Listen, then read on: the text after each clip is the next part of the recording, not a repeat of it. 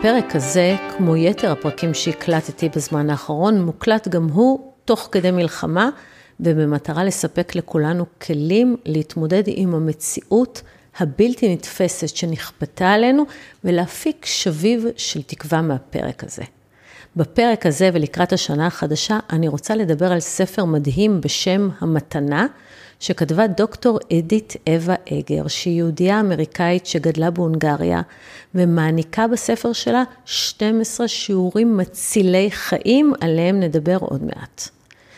אבל קודם אני אגיד לכם שבבוקר קר בחודש אפריל של 1944, רוכזו יהודי העיירה בה גדלה אגר במפעל ישן בקצה העיר. אחרי מספר שעות הם הועמסו כל בני המשפחה על קרון בקר בדרך לאושוויץ. הוריה של אדית נרצחו בתאי הגזים עוד באותו היום, כמו גם מרבית האנשים שהכירה, והיא ואחותה נותרו לבד בעולם.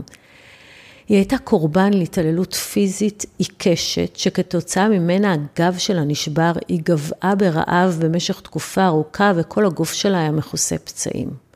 כשיצאה לחופשה, סליחה, עם יציאתה לחופשי, החלה אגר לבנות לעצמה חיים חדשים. היא התחתנה, היא הקימה משפחה, היא הלכה לקולג', היא השלימה דוקטורט בפסיכולוגיה קלינית והיא רדפה אחרי הישגים. אבל בתוך כל זה, דוקטור אגר ברחה מהעבר שלה. הכחישה את האבל והטראומה שלה והעמידה פנים וניסתה לעשות הכל בצורה מושלמת. היא רדפה אחרי הישגים כאילו הם יכולים לפצות על כל מה שאיבדה במהלך השנים. העמדת הפנים הזאת גבתה ממנה מחירים משפחתיים, אבל היא המשיכה בשלה בלי לשים לב. היא המשיכה לטפל במטופלים קשים, לסייע להם בתהליך ההחלמה ולעבוד בלי הפסקה כסטאג'רית במחלקה לפסיכיאטריה במרכז רפואי נחשב.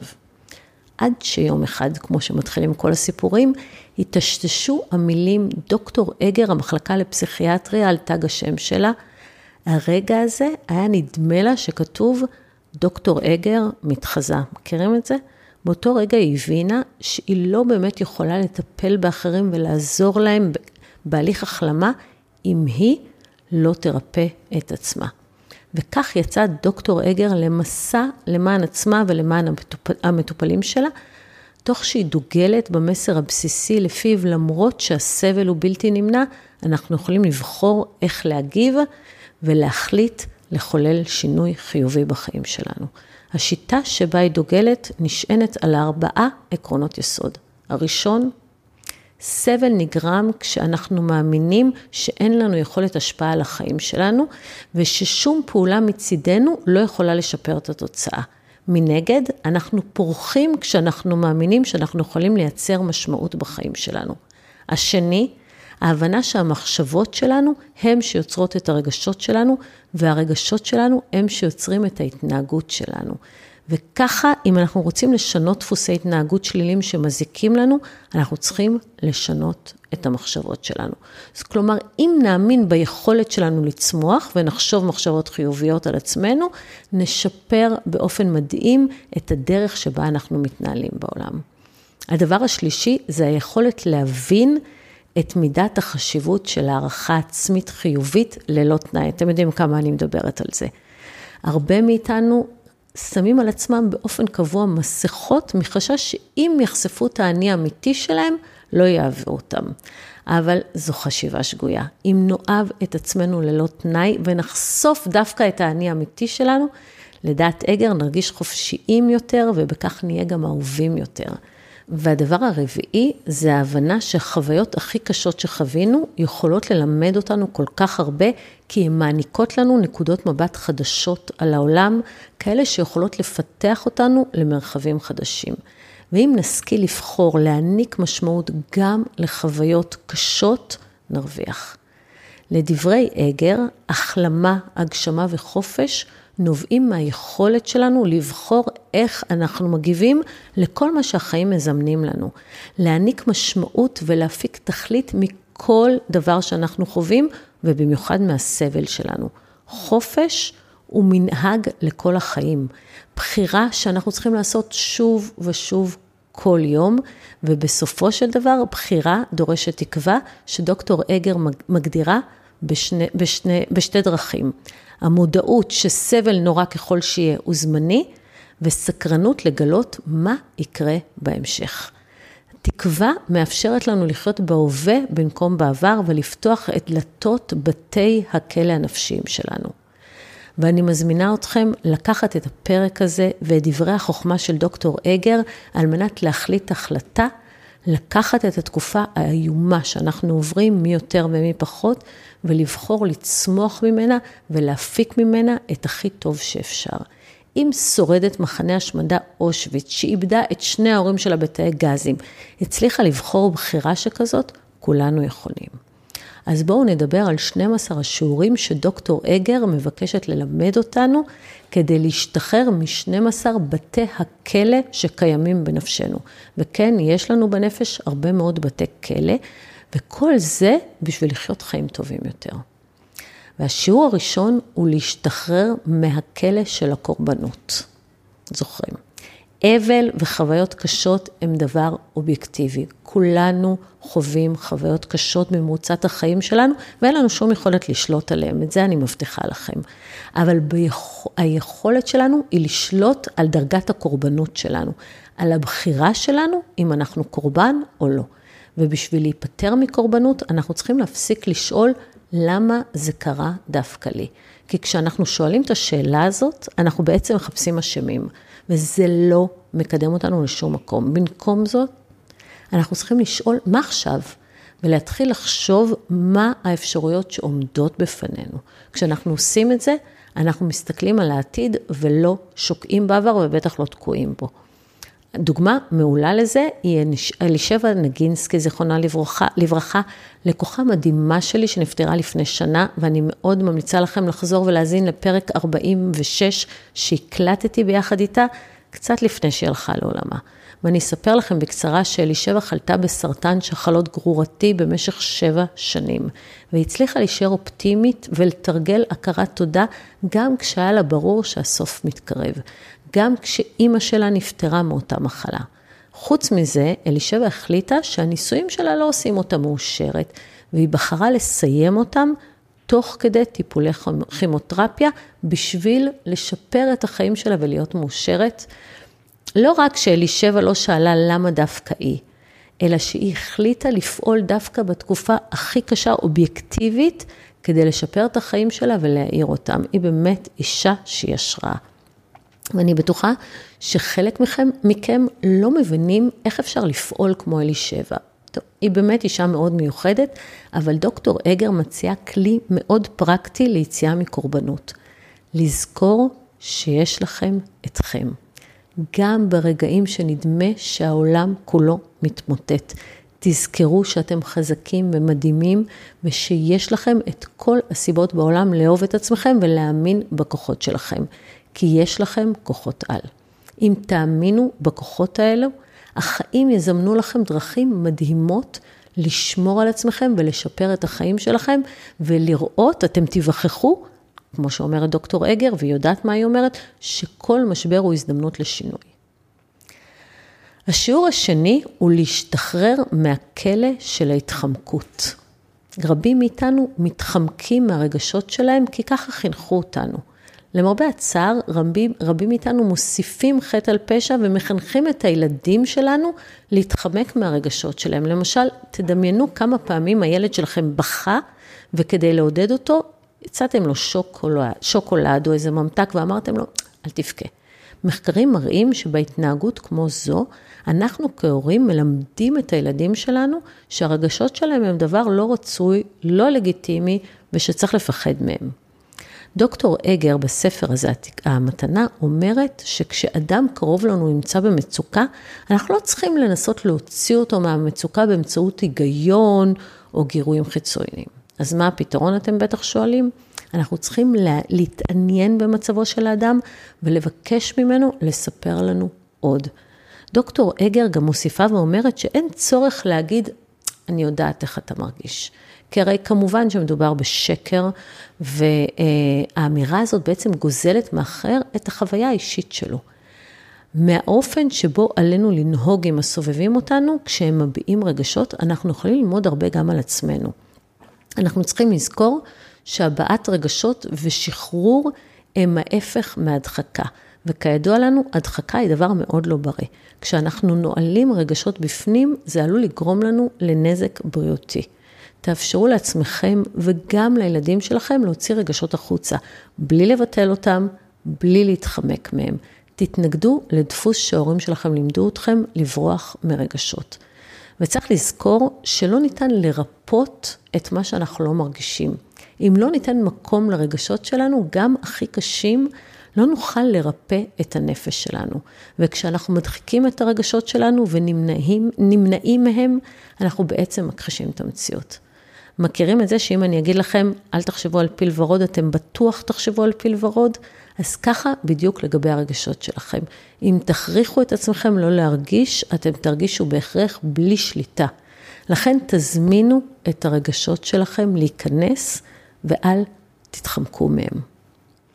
השיעור השלישי שלנו הוא להשתחרר מהכלא של ההזנחה העצמית. באופן טבעי, אנחנו, כמו כל בני אדם, פוחדים מאוד מכך שינטשו אותנו. בשביל למנוע מצב כזה של נטישה, אנחנו לומדים מגיל מאוד צעיר להתנהג בצורות שאנחנו סבור, סבורים שיגרמו לאחרים לאהוב אותנו, בשביל שהם לא ינטשו אותנו. העניין הוא שככה אנחנו מרכזים את כל המיקוד והמאמץ שלנו באחרים, כשבפועל, תכלס, מי שיש שם בשבילנו לאורך כל החיים, זה רק אנחנו בעצמנו. הסיבה שמדובר בהתנהגות כל כך טבעית היא שכשאנחנו כהורים קושרים בין הקיום של הילדים שלנו לבין ההישגים שלהם. אנחנו מלמדים אותם שהם משמעותיים לא בגלל מי שהם, אלא בגלל ההצלחה שלהם בלימודים למשל. מכירים את זה, נכון? בהתנהגות הזאת, אנחנו בעצם מלמדים את הילדים שלנו שהאהבה שלנו כלפיהם היא אהבה תלויה בדבר, בעוד שהאהבה בין הורה לילד היא בעצם אהבה ללא תנאי, היא לא תלויה בכלום. בנוסף, אנחנו כהורים מצמידים לילדים שלנו תוויות. זה הילד המצחיק, זה הילד הרגיש, זאת הילדה המושלמת, כאלה. התוויות האלה הן בעצם ציפיות שהילדים שלנו צריכים למלא, מה שבהכרח כולא אותם בתוך גבולות גזרה מאוד ברורים, כשאין באמת מקום לצמוח. כך למשל, הילד המצחיק שלנו ירגיש כל הזמן שהוא צריך להשרות אווירה טובה, ולכן הוא צריך להיזהר, למשל, מלהפגין רגשות קשים או להיות עצוב. אנחנו צריכים לשאוף לפי אגר לכך שהילדים שלנו יהיו מי שהם, לא מי שאנחנו קבענו שהם. אמ, אבל אני רוצה לספר לכם על דנה, כשהיא הגיעה למשרד שלי לקחת את הצבא של אימא שלה, היא שאלה, אני יכולה להגיד לך משהו לא פוליטיקלי קורקט? יש לי קצת הקלה. האמת שהיא תפסה אותי לא מוכנה באמירה הזאת, וכמה ימים, זה היה כמה ימים אחרי שהיא איבדה את אימא שלה, והיא סיפרה לי שאימא שלה נהגה להציג אותה כדנה המושלמת. וכל החיים היא הרגישה שהיא חייבת לשרת את השם המחייב ולהיות מושלמת. והיא אמרה, אני לא מכירה את עצמי, אני רק עסוקה בשאיפה לשלמות כל הזמן. והייתה עצובה. וכשאתם מנהלים את החיים שלכם בהתאם לציפיות של אחרים, כשאתם רוצים להיות בסדר עם כל העולם, אתם בעצם מזניחים את עצמכם. מוזר, נכון? אתם כאילו רוצים להיות הכי מושלמים, אבל אתם מזניחים את עצמכם, כי אתם לא אתם באמת. והפתרון לכך, לפי דוקטור אגל, אגר, הוא תרגול אהבה עצמית. גם אם אתם עובדים שעות על גבי שעות, גם אם אתם מטפלים בבן משפחה, או לומדים לימודים תובעניים, תקפידו לארגן את הזמן שלכם כך שלא תזניחו את עצמכם. תאפשרו לעצמכם להתפנק, תטפחו את עצמכם, תדאגו לעצמכם ותזכרו שכשאתם תאהבים, תאהבו את עצמכם ותרגישו טוב עם עצמכם, עמוק בפנים, החיים שלכם יקבלו, יקבלו תפנית מדהימה. השיעור הרביעי שלה הוא להשתחרר מכלא הסודות. כן, כן, יש כלא כזה, כלא הסודות. בהרבה מערכות יחסים ארוכות שנים מגיע השלב שבו התשוקה דועכת, החיים מזמנים מצבים מורכבים, לחצים שגרתיים סביב המצב הכלכלי, סביב ילדים, ומכיוון שלבני הזוג אין זמן לפתור את המחלוקות ולטפל בבעיות שהן קטנות, הכעס מצטבר, שכבות על גבי שכבות. אחרי זמן נוסף כבר מרגישים שעדיף לא להציף את הדברים כי הם גוררים מריבות. וכך מבלי לשים לב, בני הזוג הופכים לשתי ישויות נפרדות שחיים באותו בית, ואז מתחילים להגיע הסודות והשקרים. אבל לדברי דוקטור אגר, במקרים מסוימים אפשר לעצור שלב אחד לפני, אם נהיה קשובים לעצמנו ונדע לשים לב לתגובות המיידיות שלנו, נוכל לשלוט בהם. כך למשל, אם כל פעם שבה אנחנו מרגישים מרוחקים מבני הזוג, ננסה להניח עליהם יד או להסתכל עליהם במבט אוהב, ואז נוכל לייצר את האינטימיות הזאת שדעכה עם השנים באופן טבעי, בלי בכלל ששמנו לב. לכן חשוב שנהיה כנים עם עצמנו בדבר התחושות שאנחנו חווים, ולא ניתן להם פשוט להיטמע ולהיעלם, לא להפוך אותם לסוד. רק שנהיה כנים עם עצמנו, נוכל לשפר את מערכות היחסים שלנו. והדברים נכונים גם ביחס לסודות האישיים הכי כמוסים שלנו. דוקטור אגר מספרת ששנים ארוכות היא ניסתה לשמור בסוד את החוויות האיומות מאושוויץ. היא חיה ממש חיים כפולים, שבדיעבד היא יכולה להגיד שפגעו בילדים שלה. השתיקה הרועמת הזאת גרמה לילדים שלה לחוש שיש פיל ענק בחדר, שמישהו מסתיר מהם בקנאות. והפתרון להגנה על הילדים שלנו מפני טראומות עבר, היא לא לשמור אותם בסוד, אלא דווקא להתמודד איתם, בשביל שלא יעברו אליהם בלי שנשים לב. אם כן, כשאנחנו שומרים סודות כמוסים, הריפוי והיציאה לחופש הם לא אפשריים. תהיו כנים עם עצמכם, אל תסתירו סודות, תהיו מודעים לתחושות ולרגשות שלכם ותדעו לפעול בהתאם. תאמרו את האמת. אל תימנעו משיח גם אם הוא קשה וכואב, כי אתם תדחיקו אותו, הוא יהפוך לסוד. והשיעור החמישי הוא להשתחרר מכלא האשמה והבושה. הרבה אנשים שחוו טראומה קשה סובלים מאשמת ניצולים. למה אני שרדתי והאחר לא? איך אני יכולה לשמוח כשאנשים סביבי נרצחו ונחטפו? הכל קרה באשמתי. יכולתי לפעול אחרת. האשמה הזאת, התחושה שאנחנו לא ראויים, היא אלמנט מעכב וגם מתיש. חברתה הטובה של תחושת האשמה היא הבושה. חוויות חיים שאנחנו חווים מגיל צעיר מפתחות אצלנו מנגנון בושה. אמירות שההורים או מורים בבית הספר אמרו לנו בילדות, הן נצרבות לנו בזיכרון והן הופכות לתמרורי אזהרה ולנקודות שאסור לנו ליפול בהן שנית. אבל היציאה לחירות אמיתית טמונה דווקא בהבנה שמותר לנו ליפול, ודווקא בוויתור שלנו על הצורך בשלמות. בסוף, סט התגובות שלנו הוא פרי הבחירה שלנו. למשל, אנחנו יכולים לבחור איך להגיב לביקורת שמושמעת כלפינו. אנחנו יכולים לקבל אותה ולהיכנס לסחרור של חוסר ביטחון, או אולי דווקא לראות בה הזדמנות לשיפור ולגדילה. ובמקרים של ביקורת רעילה, אנחנו גם יכולים להבין שהסיבה לביקורת נטועה דווקא באדם שהשמיע אותה ולא דווקא בנו. והיא לא מגדירה אתכם, ביקורת לא חייבת להגדיר אתכם, היא יכולה לשפר אתכם. וחשוב מכך, שיש לנו גם ביקורת עצמית. האני הפנימי האמיתי שלנו אמור להיות מלא שמחה ואהבה, לפי מה שדוקטור אגר אומרת, ואנחנו הורגים אותו עם ביקורת עצמית. ואם נהיה מודעים לשיח הפנימי המעכב שלנו ולביקורת העצמית הקשוחה, נוכל להחיות את האהבה והשמחה האלה מחדש ולהיות הרבה יותר שלמים עם עצמנו.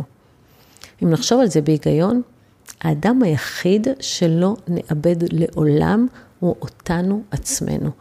אנחנו לא באמת יכולים להיות ניזונים רק מאהבה והערכה חיצוניים. הכבוד והאהבה העצמיים שלנו הם משמעותיים וחזקים הרבה יותר, זה המוטו שלה. ומבחינה פרקטית, על מנת לתרגל אהבה עצמית, תנסחו להתחיל להיות מודעים למחשבות שלכם כלפי עצמכם. כשצצה מחשבה כלשהי, תחשבו, מדובר במחשבה שמעצימה אותי או מחלישה אותי. זו אמירה שיש בה חמלה או יש בה ביקורת עצמית. וכשאתם תאהבו את עצמכם, אתם תעופו לעצמכם, אתם תבינו שאתם יפים מבחוץ ובפנים, ושזכותכם להיות אהובים ושמחים, החיים שלכם ישתנו. השיעור השישי, לפי דוקטור אגר, הוא להשתחרר מכלא האבל הבלתי פתור. אז כן, יש גם כלא כזה. חוויות בלתי צפויות, כאלה שמשנות לנו את התוכניות, גורמות לנו להתאבל על מה שלא קרה. על כך שלא זכינו לחיות חיים שקטים ונטולי צרות, על כך שחווינו חוויות ילדות קשות שמנעו מאיתנו ילדות מאושרת, על זה שהתגרשנו, על זה שאולי נטשו אותנו, שאיבדנו אדם קרוב, אתם יודעים, יש אין ספור כאלה חוויות. ואז אנחנו בעצם עצובים על מה שהפסדנו. על דברים שהיו יכולים לקרות לנו אם מסכת הנסיבות הייתה אחרת, ולאו דווקא על מה שקרה בפועל. והרבה פעמים אנחנו מנסים למצוא שליטה במצבים של אובדן שליטה באמצעות האשמה עצמית. פעם הייתה לי לקוחה שבעלה נהרג בתאונת אופנוע, והיא שכנעה את עצמה ממש כמו מנטרה, שאם היא הייתה לוחצת עליו להישאר בבית, הוא לא היה מת. הדפוס המעכב הזה תקע אותה באותה נקודה במשך המון שנים, כשברור שלא הייתה לה שום אחריות למוות שלו. העניין עם תחושות אשם הוא שהן מעכבות את ההתמודדות עם האבל.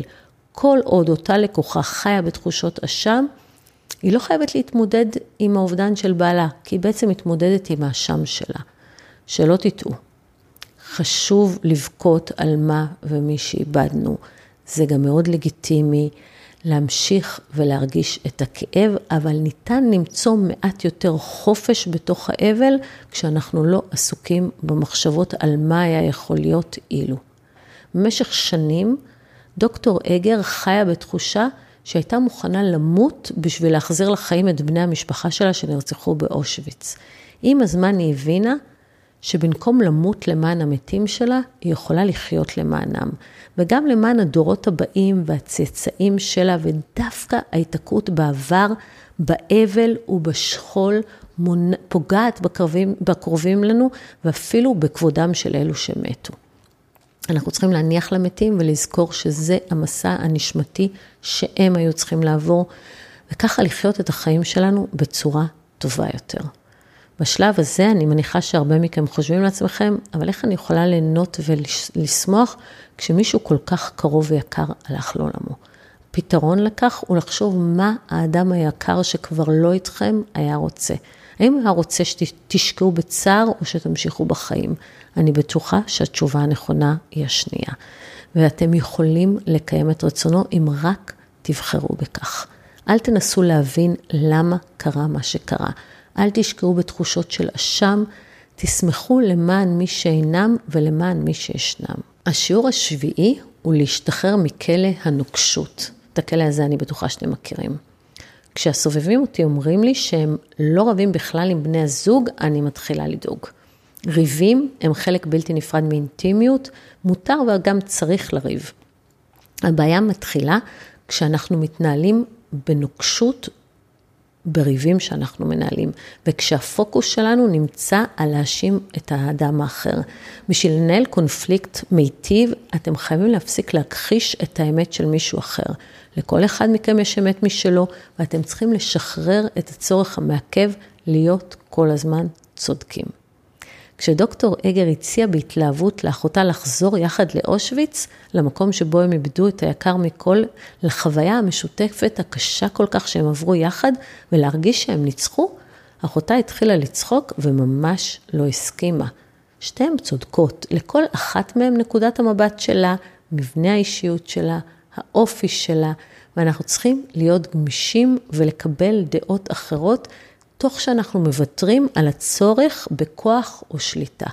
תוך שאנחנו נשארים נאמנים לדעות ולרגשות שלנו, זה המפתח לניהול קונפליקטים מיטיבים. חוץ מזה, בשביל להשתחרר מנוקשות, אנחנו צריכים לזכור שאנחנו לא צריכים להוכיח כלום לאף אחד. אנחנו לא צריכים להגיד את המילה האחרונה. אנחנו לא צריכים להוכיח שאנחנו צודקים או טובים. אנחנו צריכים לחגוג את עצמנו כמו שאנחנו, מבלי להיות אסירים של התחושה להוכיח משהו לסביבה. וכדי להבין אם אתם תקועים בדפוסים מעכבים של נוקשות, תנסו לשים לב אם אתם מנהלים, כשאתם מנהלים ריבים עם אדם במחשבות שלכם. האם אתם מתכננים את המילים הבאות שתגידו לאדם, אתם רבים איתו בתוך הראש שלכם?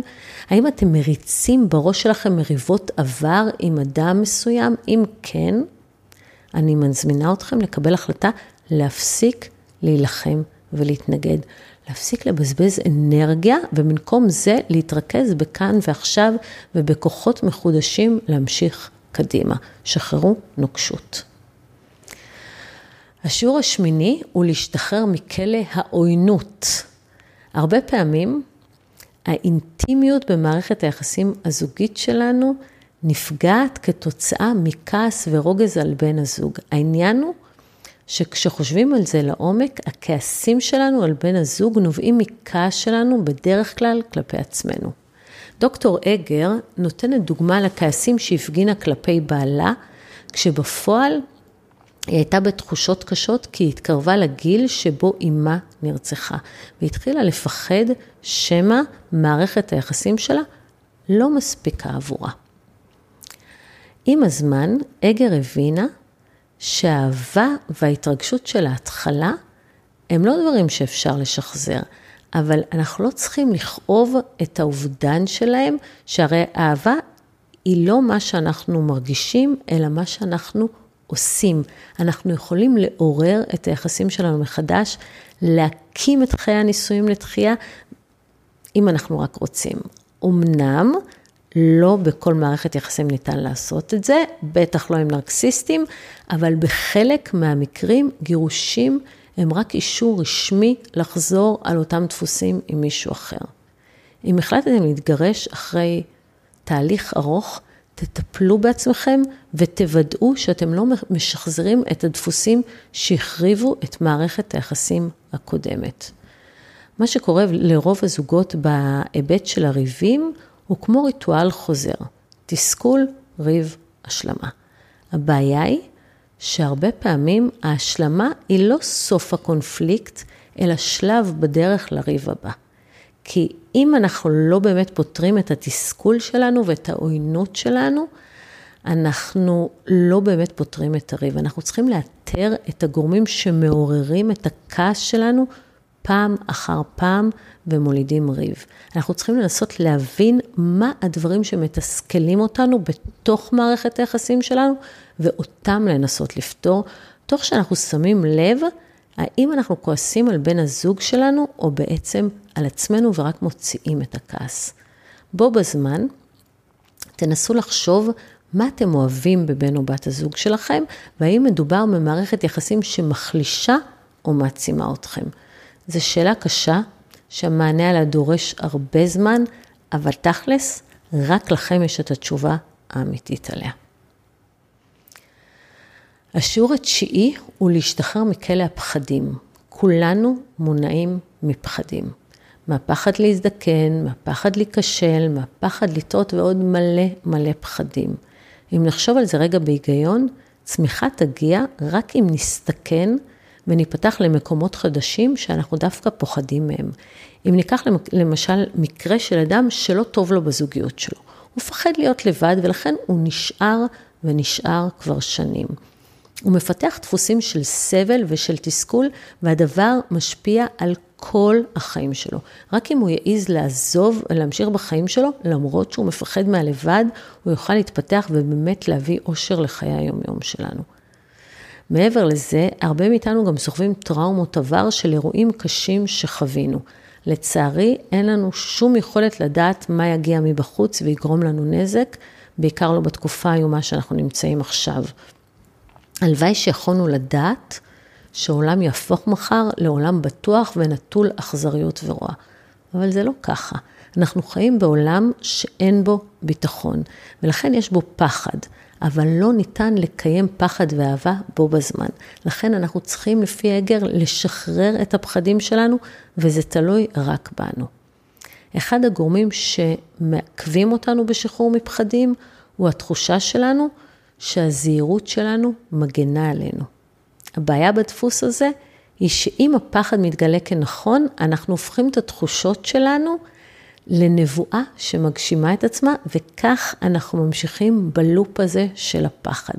אם פחדתם שיעזבו אתכם, ובסוף אכן עזבו אתכם, אתם תשכנעו את עצמכם להמשיך לפחד מנטישה כדי להיות מוגנים ומוכנים לפעם הבאה. אנחנו צריכים לסמוך על עצמנו ועל היכולות שלנו להתמודד עם כל מה שהחיים יזמנו לנו. אנחנו יכולים לבחור לחיות אחרת.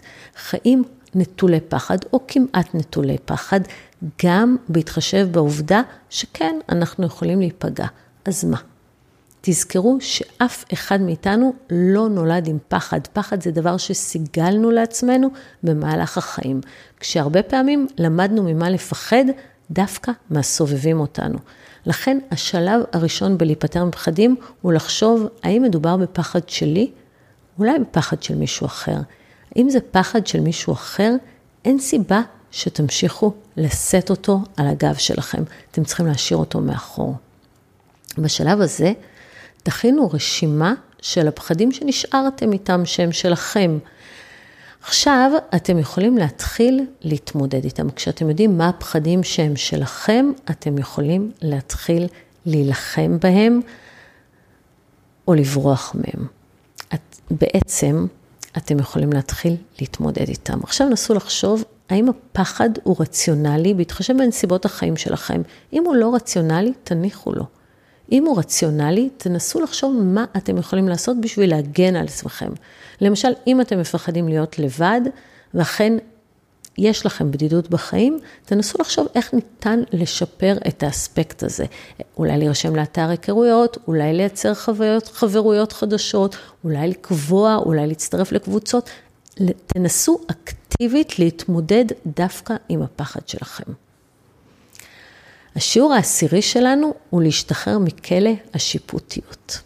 ישנם שני סוגי שיפוטיות, שיפוטיות כלפי עצמנו ושיפוטיות כלפי אחרים. בספר שלה, דוקטור אגר מספרת שבעבר מפגשים עם אנשים גזעניים היו מעוררים בה תחושות קשות לאור מה שהיא עברה. היא הייתה מבקרת אותם על הבחירות האידיאולוגיות שלהם, ותכלס בצדק.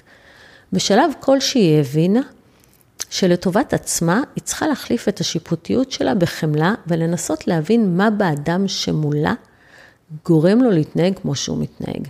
גזענות למשל נטועה, נטועה הרבה מאוד פעמים בתחושה של חוסר ערך עצמי.